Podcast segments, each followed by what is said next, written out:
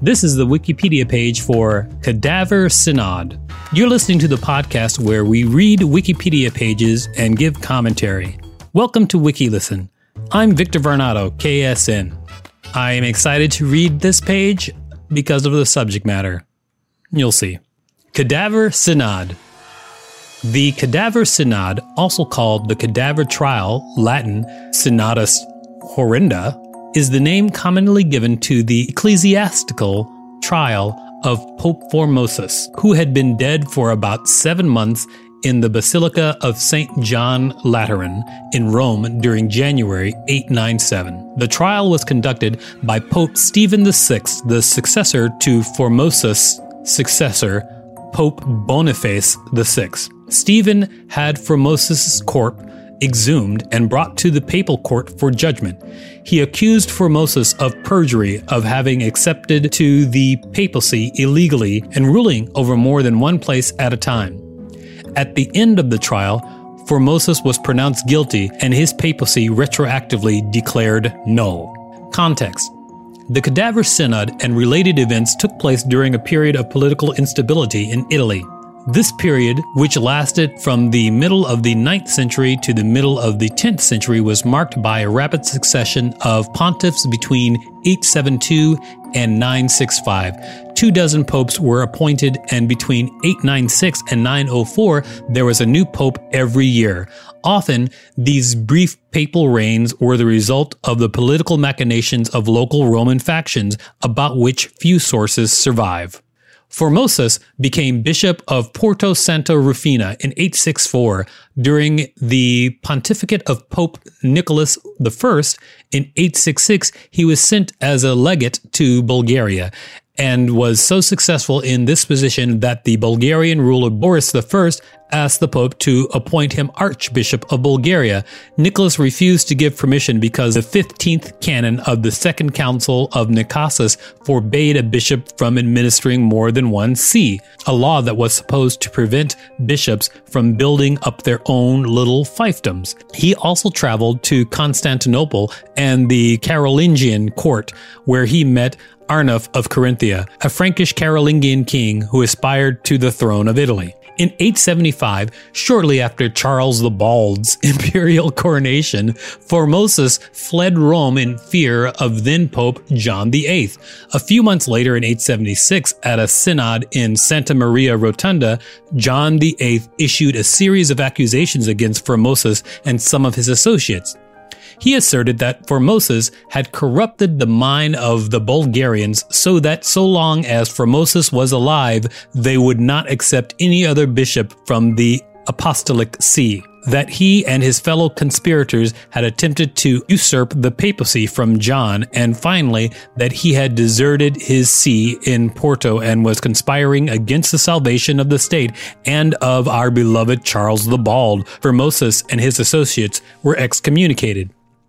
In 879, at another council held at Troyes, John may have confirmed the excommunications. He also legislated more generally against those who plunder ecclesiastical goods. According to the 10th century author Auxilius of Naples, Formosus was also present at this council. Auxilius says he begged the bishops for their forgiveness and in return for removal of the excommunication swore an oath to remain a layman for the rest of his life, to never again enter Rome and to make no attempts to resume his former see as Porto.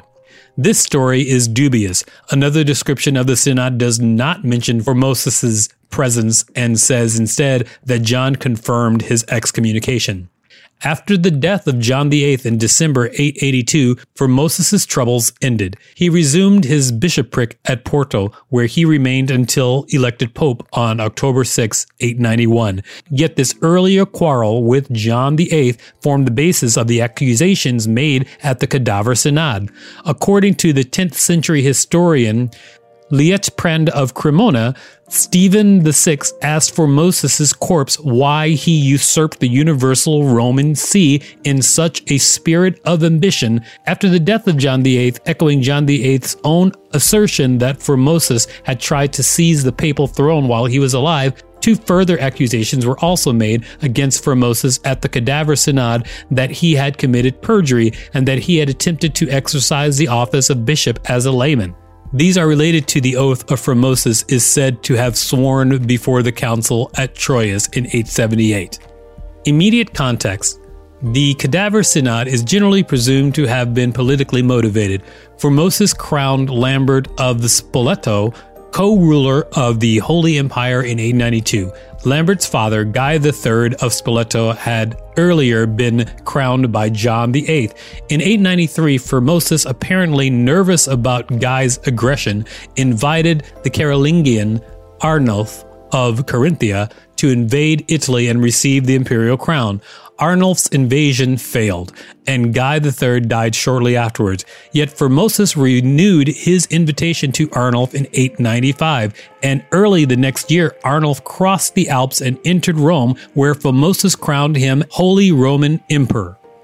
Afterwards, the Frankish army departed, and Arnulf and Formosus died within months of each other in 896.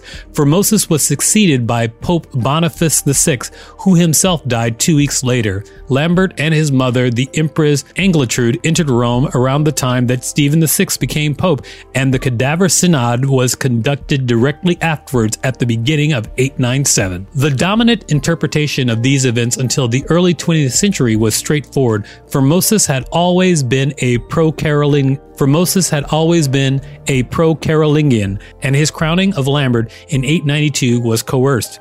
After the death of Arnulf and the collapse of Carolingian authority in Rome, Lambert entered the city and forced Stephen to convene the Cadaver Synod, both to reassert his claim to the imperial crown and perhaps also to exact posthumous revenge upon Formosus. This view is now considered obsolete. Following the arguments put forth by Joseph Duhr in 1932, Duhr pointed out that Lambert was in attendance at the Ravenna Council of 898 convened under Pope John IX.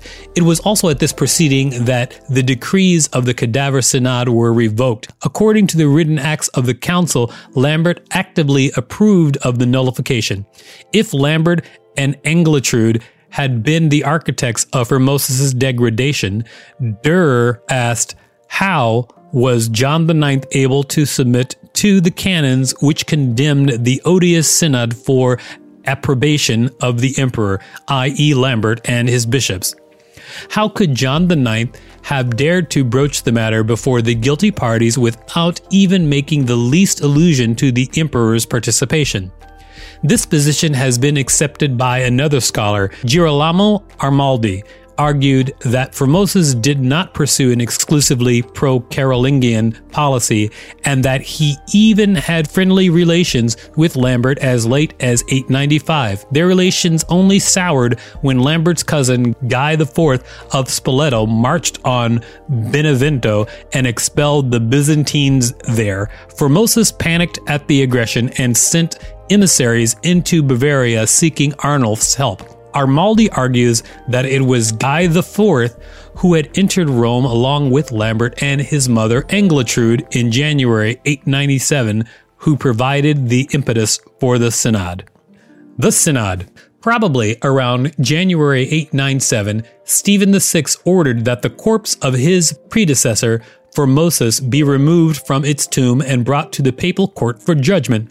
With the corpse propped up on a throne, a deacon was appointed to answer for the deceased pontiff. Formosus was accused of transmigrating sees in violation of canon law, of perjury, and of serving as a bishop while actually a layman. Eventually, the corpse was found guilty. Liutprand of Cremona and other sources say that after having the corpse shipped off its papal vestments, Stephen then cut off the three fingers of the right hand that it had used in life for blessings, next formally invalidating all of Formosus's acts and ordinations, including his ordination of Stephen VI as Bishop of Anagni. The body was finally interred in a graveyard for foreigners, only to be dug up once again, tied to weights, and cast into the Tiber River. According to Liutprand, Stephen VI said, When you were Bishop of Porto, why did you usurp the universal Roman see in such a spirit of ambition? Aftermath. The macabre spectacle turned public opinion in Rome against Stephen. Formosus's body was washed up on the banks of the Tiber, and rumor said it began to perform miracles. A public uprising deposed and imprisoned Stephen. He was strangled in prison in July or August 897. In December 897, Pope Theodore II convened a synod that annulled the cadaver synod, rehabilitated Formosus, and ordered that his body, which had been recovered from the Tiber, be reburied in St. Peter's Basilica in pontifical vestments.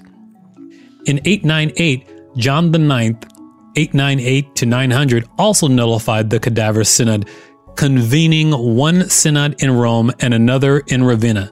The two synods, which affirmed the findings of Theodore II's synod, ordered the Acta of the Cadaver Synod destroyed, excommunicated seven cardinals involved in the Cadaver Synod, and prohibited any future trial of a corpse. However, Pope Sergius III 904 to 911, who as bishop had taken part in the cadaver synod as a co-judge, overturned the rulings of Theodore II and John IX, reaffirming Formosa's conviction, and had a laudatory epitaph inscribed on the tomb of Stephen VI.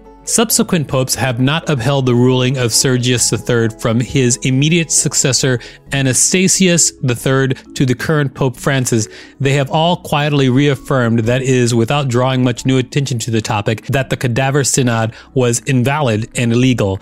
This is why Formosus is still buried under St. Peter's Basilica and why he is not regarded as anti pope. If you're like me, you're probably saying to yourself, what the hell is an anti pope? I don't know, but maybe we'll do an episode about that specifically because Anti Pope is the coolest supervillain name I think I've ever heard. This has been the Wikipedia page for Cadaver Synod. Thanks for listening to WikiListen. To support the show, go to patreon.com slash wikilisten podcast and find us on social media at WikiListen and at wikilisten.com.